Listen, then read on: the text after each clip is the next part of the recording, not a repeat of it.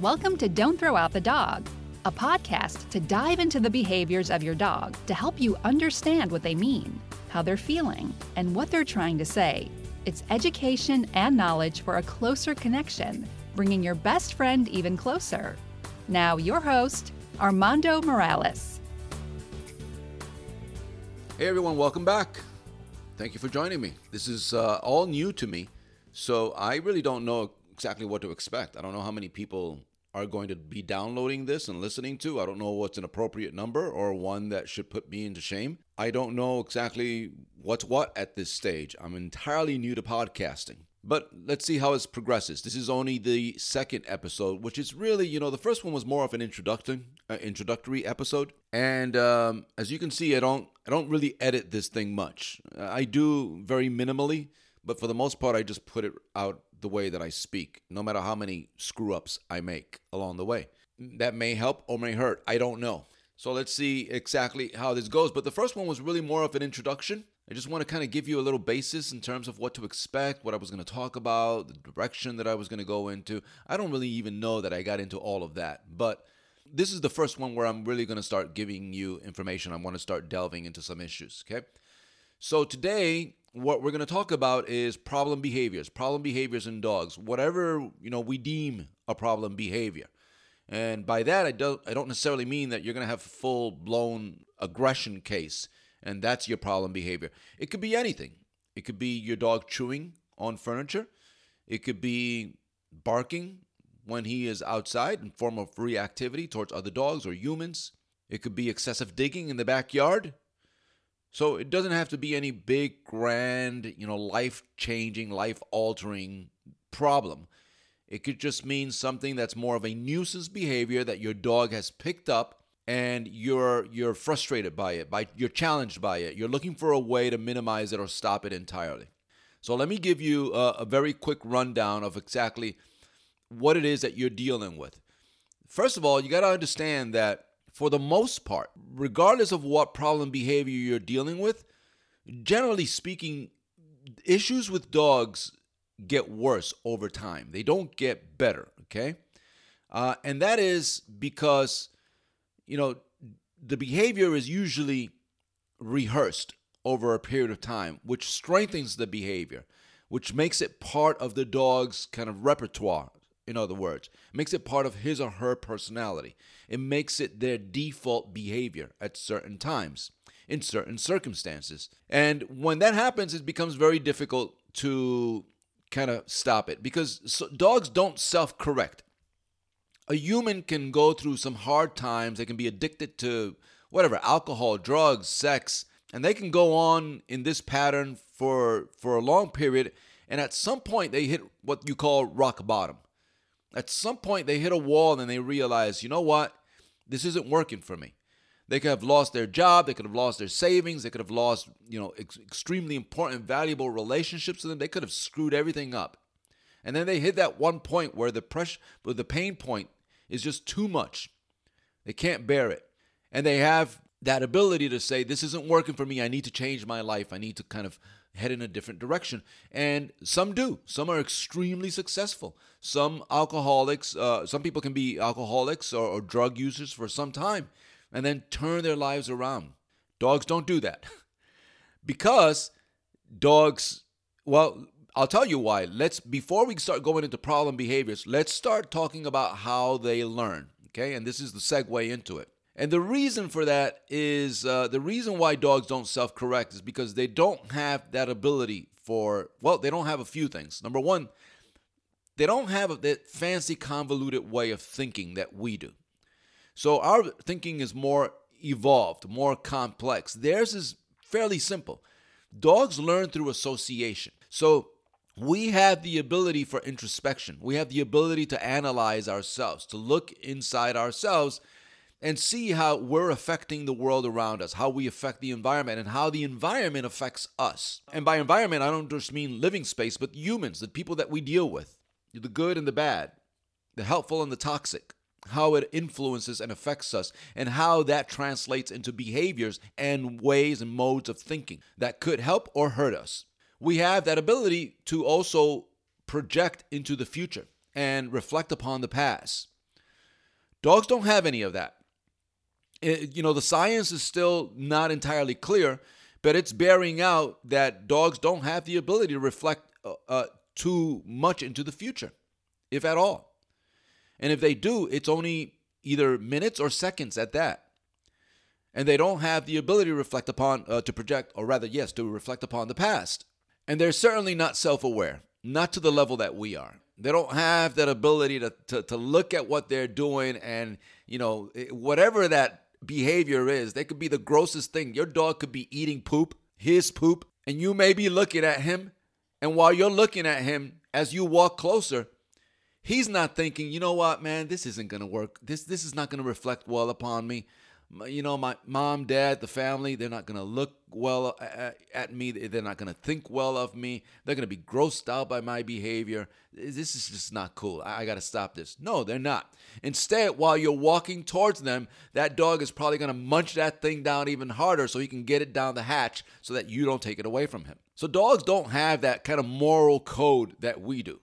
Dogs don't think along those lines. There's no rationale or logic to their behaviors in, ter- eh, in their way. There, there is plenty as far as they're concerned, but in our way of thinking, there is none. They do what works. So when I say they learn through association, I mean that they pick up on patterns. They pick up, they make connections between one thing and another. And again, that one thing, that pattern doesn't need to have some kind of sense to it. It doesn't need to make sense to you as long as it makes sense to a dog. And the dog is going to react according to his emotions and his perception. And that's the key perception. It's what the dog perceives, it's not necessarily what you perceive. So a dog can be, for example, if you have a fearful or anxious dog, a dog can be fearful and feel threatened with a two year old child, a toddler. And in the same sense, a dog can feel threatened by a plastic bag flying across the lawn on a windy day. I've seen it.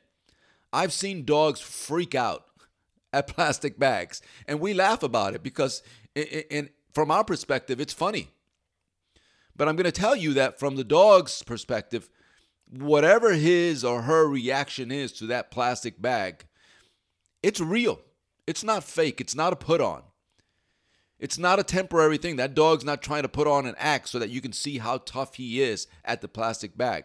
That dog is feeling genuine fear or discomfort or insecurity towards that bag. And it could be because he can't make sense of what it is. As far as he's concerned, at a distance, that looks like a flying or fast moving creature or critter, one that he's never seen before. But his reaction is real, is my point. And that reaction is based on an immediate association that that dog has made with that bag. And it's the same thing with the toddler. Surely you look at the toddler and you say, How the heck can you feel threatened by that child? How can you growl at that child? Clearly, the child is no threat to anyone. But I'm going to tell you from the dog's perspective yes, that child can be a threat. And your dog can see that child as a threat. And for you to dismiss it is not only ignorant, because it tells you that you're not really understanding your dog at the level that you should, but it's dangerous because it's, in a manner of speaking, it's dismissive of what your dog is actually feeling. And when you're dismissive of what your dog is feeling based on what he or she is actually telling you, you're setting yourself up for problems because there is a very good likelihood that you're not going to you're going to ignore the problem, you're going to ignore the behavior, you're going to turn a blind eye to it. You're not going to address it. Or you're going to continue to put the dog into situations and environments where he or she is continuously going to be tested, in other words, or triggered. And that repetition of the behavior, for example, growling at a, at a toddler, that behavior is going to continue to increase. It's going to be repeated because the stress that the dog feels in the presence of that child will continue to grow. Again, because you, as the adult, as the human, you're not addressing it, you're ignoring it. You're seeing it from your perspective, from your viewpoint. You don't have anything to be threatened about a two year old child. So why are you barking? Why are you growling at the child? And that's really not the way to handle it. And really, in a nutshell, that's the that's really my purpose of this podcast. It's not so much about training, it's about you understanding your dog's behaviors, where they come from, why your dog is behaving the way that he or she does and where it's going to lead to. And I'm going to tell you whether you buy this into this or not, if you really start to understand your dog at that level, and again, I think I alluded to this in the in the, fir- the very first episode, the introductory episode, is that you want to start learning your dog's body language. If you really start seeing your dog at this level, you're going to understand him at a different rate. You're going to understand him at a different level, and you're going to be putting yourself in a position where you're now proactive as opposed to reactive because your dog's already in a reactive state based on that negative association that he's made. And we're talking about problem behaviors here. So, because your dog can clearly make positive associations, but we're talking about problem behaviors. So, we're putting this into the context of troubling issues that the dog is going to have created based on those negative associations. So, this in a nutshell, again, is how dogs learn. They start forming associations, they start forming patterns. And again, it doesn't need to make sense to you, it makes sense to the dog. So one thing equals another. So this equals that. This behavior gets me that result. And that forms an association. And we like to say that, you know, dogs learn through association and consequence. And they do. They absolutely do. And not much different than we do, actually, in that, in that respect. But the consequence alone is not enough. The consequence is what lends to the behavior. And that consequence could be, again, actually something that happens to the dog or a perception of what may happen to the dog. And very quickly, as two examples, a dog that counter that gets up on the counters. I've got a dog drinking water here on the side. I'm not sure if you're picking up on it on the podcast, but again, I'm not editing this. So, going back to the example, a dog that counter surfs that's a dog who finds food on the counter, whatever it is. It could be, you know, a slice of ham, piece of cake, or a little morsel, a crumb. But the dog makes an association, and that association is and that association is based on the consequence that he received. And in this case, it's a positive consequence. The consequence was a good reward. And therefore, that reward, that consequence feeds into the association. And that association is there's good stuff up there. And if I continue to put my paws up there and keep looking, I'm bound to hit. I'm bound to be rewarded. So that's an association that the dog is making based on his interaction with the environment. But then you have the reactive dogs. And those are dogs who can be somewhat aggressive towards something in the environment. Typically, it's other dogs, but it can be other dogs, it could be humans, it could be inanimate objects. So, you know, that can certainly happen. And um, in the case of the reactive dog, a reactive dog, a dog that reacts in some kind of aggressive like manner towards another dog, and by that I could be lunging and barking, he doesn't necessarily need to have had a negative experience or encounter with another dog. So yes, we'll talk about this in another episode. I'm not going at it uh, into it at length right now. Uh, but socialization or a lack of socialization or poor, crappy socializations could certainly contribute to it. And in many cases, it does contribute to your dog feeling this way. But my point is that your dog doesn't necessarily need to have a negative encounter with another dog to be reactive. So his behavior is based on a perception of what that encounter is going to be. And that perception plays into his emotions. And that emotion, in other words, creates some kind of consequence to the dog, and the dog feel, uh, begins to develop an association, an association to other dogs, such as they're not safe, or they're not friendly, or they're going to hurt. And then, therefore, his behavior is fed by that association. I hope that makes sense.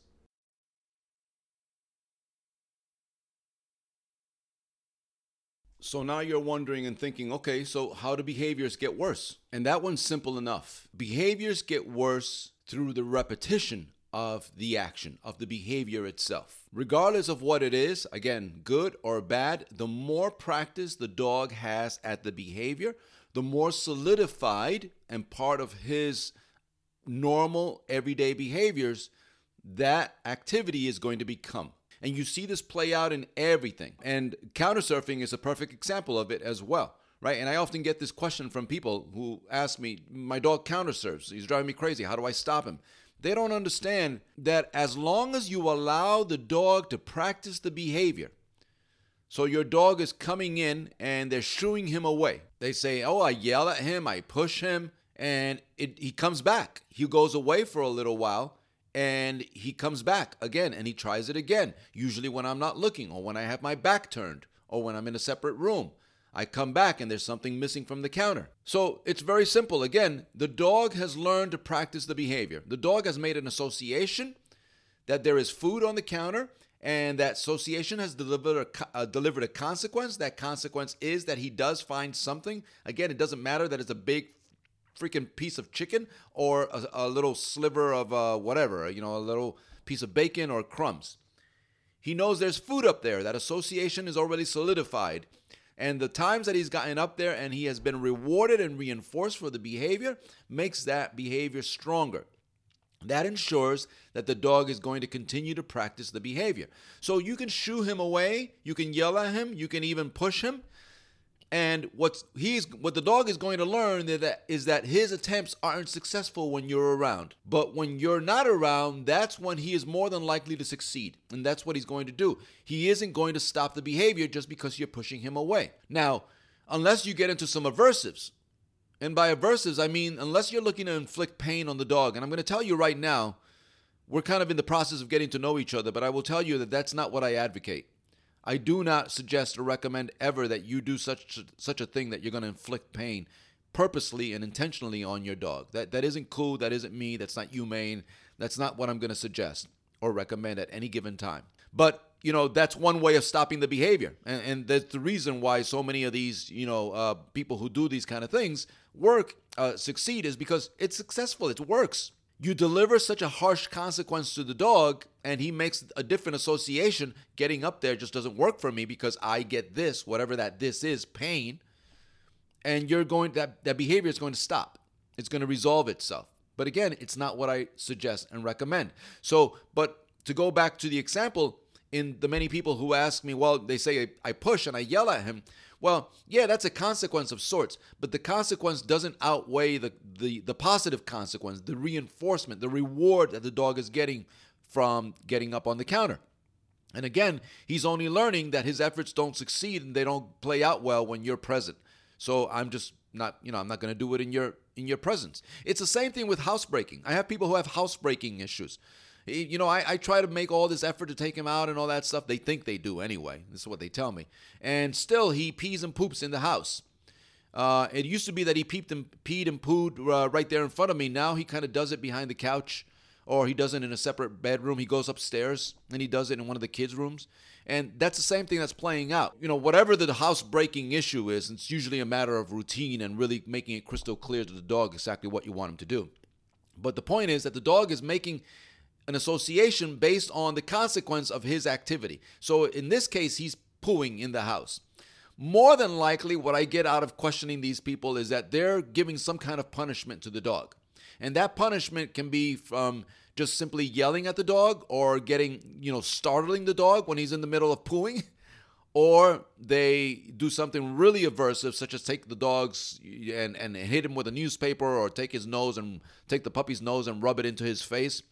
That isn't uh, take the. Um, let me rephrase that. Take the puppy's nose and rub it into his poop, which is entirely stupid. Don't ever do that. But again, all that does to the dog is like again, dogs don't think along moral lines. So the dog doesn't get it that you're not cool with him pooping indoors. That there's a problem with that. That it's not up to human code. He doesn't get it. He doesn't care he's going to make a different association. And that association is that you and poop don't get along together for whatever reason. And now he's going to take his pooping activities somewhere else when you're not present. And what I often get from many people is that they start to humanize the dog. And again, they start to diagnose the problem based on their perspective. He's doing it out of spite, he's doing it out of malice. He's angry at me because I yell at him. So that's why he's doing it in another room. That's why he's pooping behind the couch. That's why he does it when I'm not looking. No, he's not. He's not doing any of that stuff. There is no malice, there's no spite, there's no bad intention. He's not trying to do he's not doing it to try to get back at you. He is doing it because he formed a different association. And really simply, I'm trying it, you know, it's funny, but it's it's really true.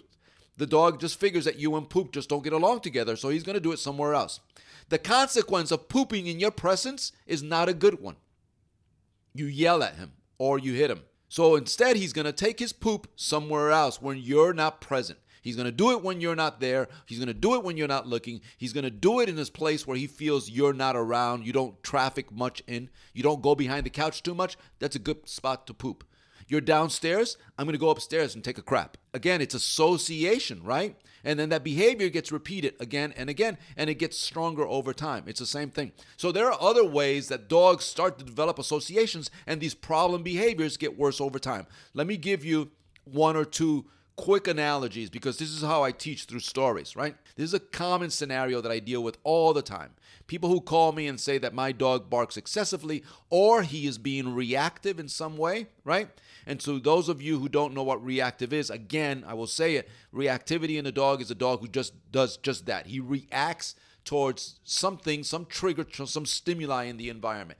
Typically, other dogs, but it could be humans, it could be inanimate objects right? But the most common is other dogs. Dog dog reactivity, in other words.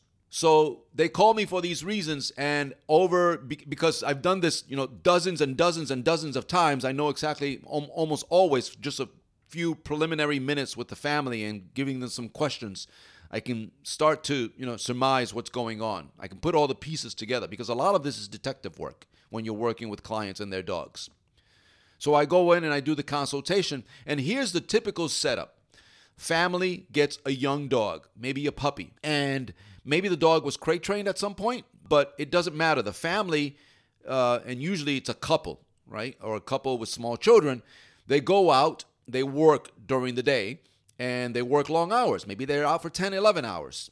And they don't want to keep the dog cooped up for 10 or 11 hours in the crate. And I agree with that, absolutely. You don't want to do that. So they figure the best thing to do is to give the dog, you know, some freedom, some leeway. They want the dog to, to free roam throughout the house, and they allow the dog to do that. And they test it out for some time, and they don't they don't perceive a problem. The dog doesn't do anything in the house that they're bothered with. They love their dog. They have a nice, sweet, well-tempered, good disposition dog. Very social. And the dog loves people, he loves other dogs. And they have this beautiful house that's with windows that look out into the street or a road. And what do they do? They figure because this is this is the human rationalizing. Well, my dog is sweet. He loves people. I don't want him to be bored throughout the day. I want him to be entertained and engaged. He loves seeing other people. I want him to see what people, you know, I want him to see the people in the neighborhood. So they leave their windows wide open or they allow their dog access to these windows, right? Where the dog can take in the world. And he sees everyone and everything coming by cars, trucks, bicycles, joggers, women, uh, you know, parents with strollers, kids on the strollers, kids running around on their cycles, cycles and skateboards, the UPS guy, the mail lady. He sees them all. And at first, the dog looks at the world and everyone who walks by his window with curiosity and desire to kind of engage and interact. There may not be much of anything at first. Maybe at some point the dog starts barking. It's attention seeking behavior. Hey, look at me, look at me. I'm cute and adorable. Look, I'm barking. Can't you see me? The dog doesn't understand why people don't engage with him. He, the dog doesn't get why people aren't coming up to the window and, you know, petting him, coming into the house and taking him out on walks and giving him belly rubs and treats and engaging with him. The dog doesn't get it. All the dog sees is that he gets more and more people coming by the house, more and more people coming by the window.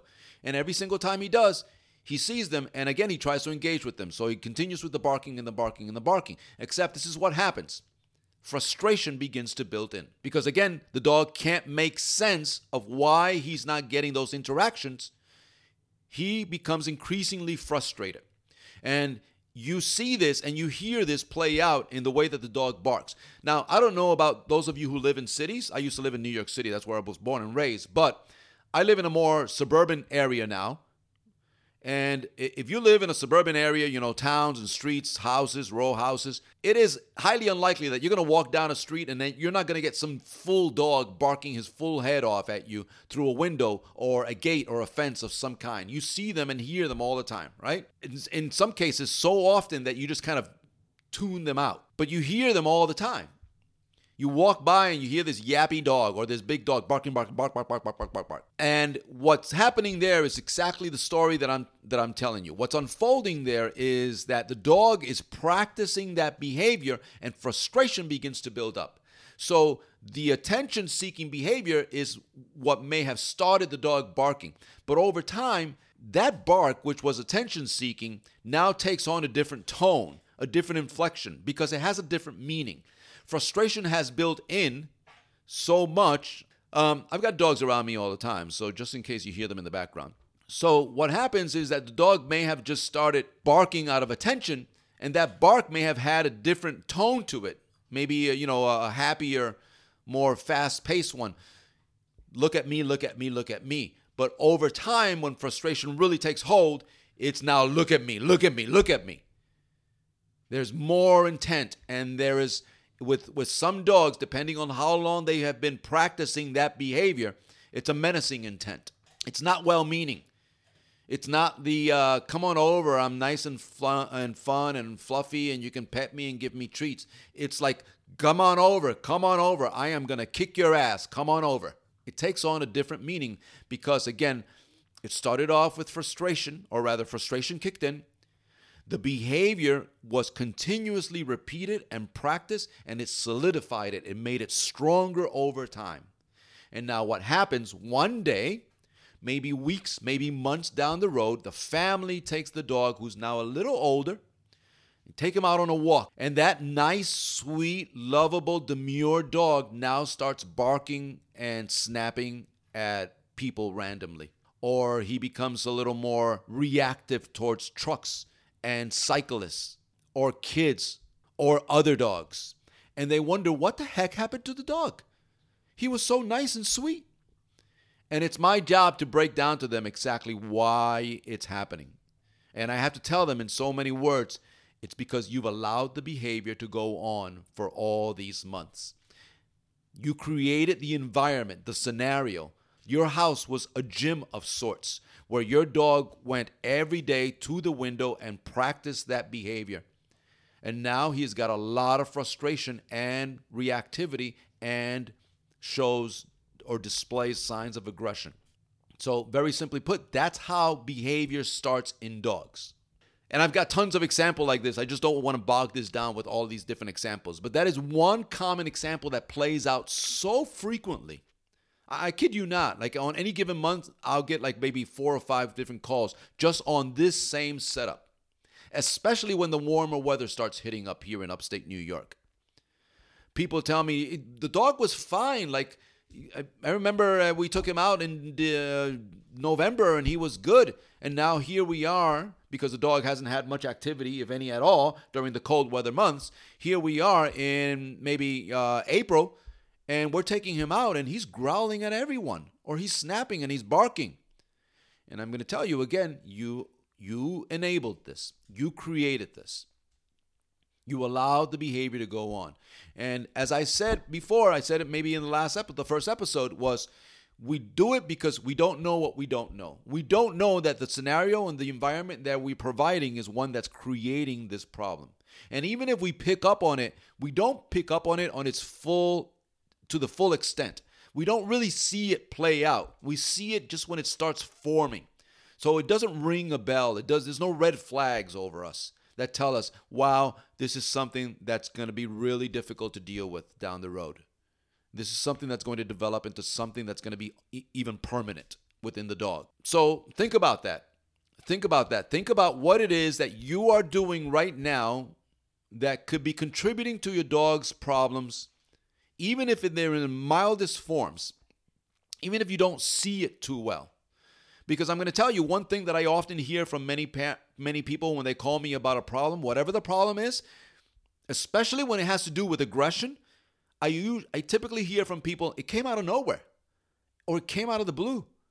And I am going to tell you right now that there is no such thing as any issue, especially aggression coming out of the blue. There is always a formation.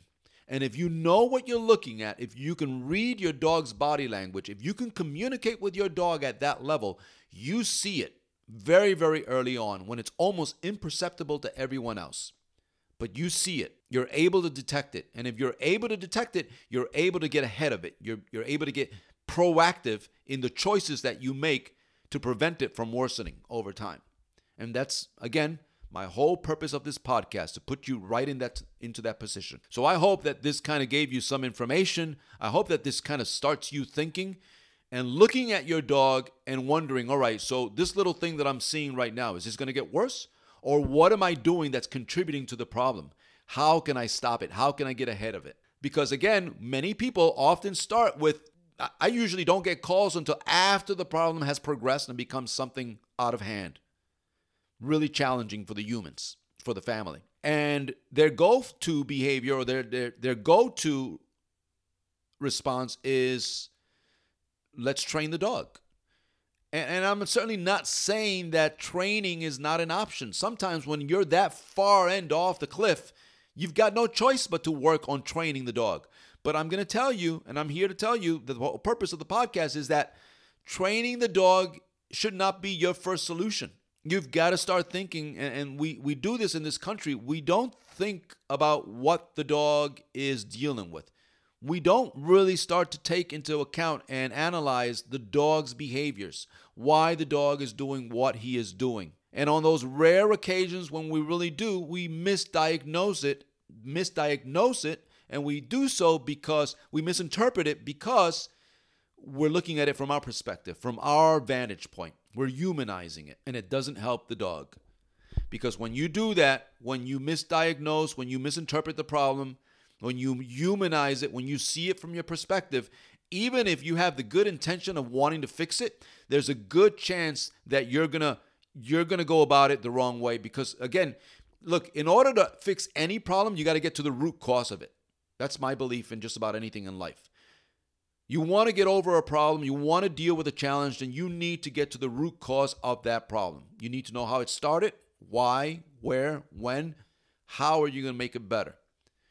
and you can't make a problem better if you if if you get to the root cause of it but you're not seeing that root problem that root cause the right way or you're in denial about what created it you're just not going to address it so i hope this is uh, a little food for thought uh, i'm going to leave it at that i don't want these things to stretch out for long periods of times but hey i am on instagram uh, follow me at armando morales 77 i'm going to spell that out for you because I, chances are you don't know many armandos in your life so that's A R M A N D O M O R A L E S 7 7.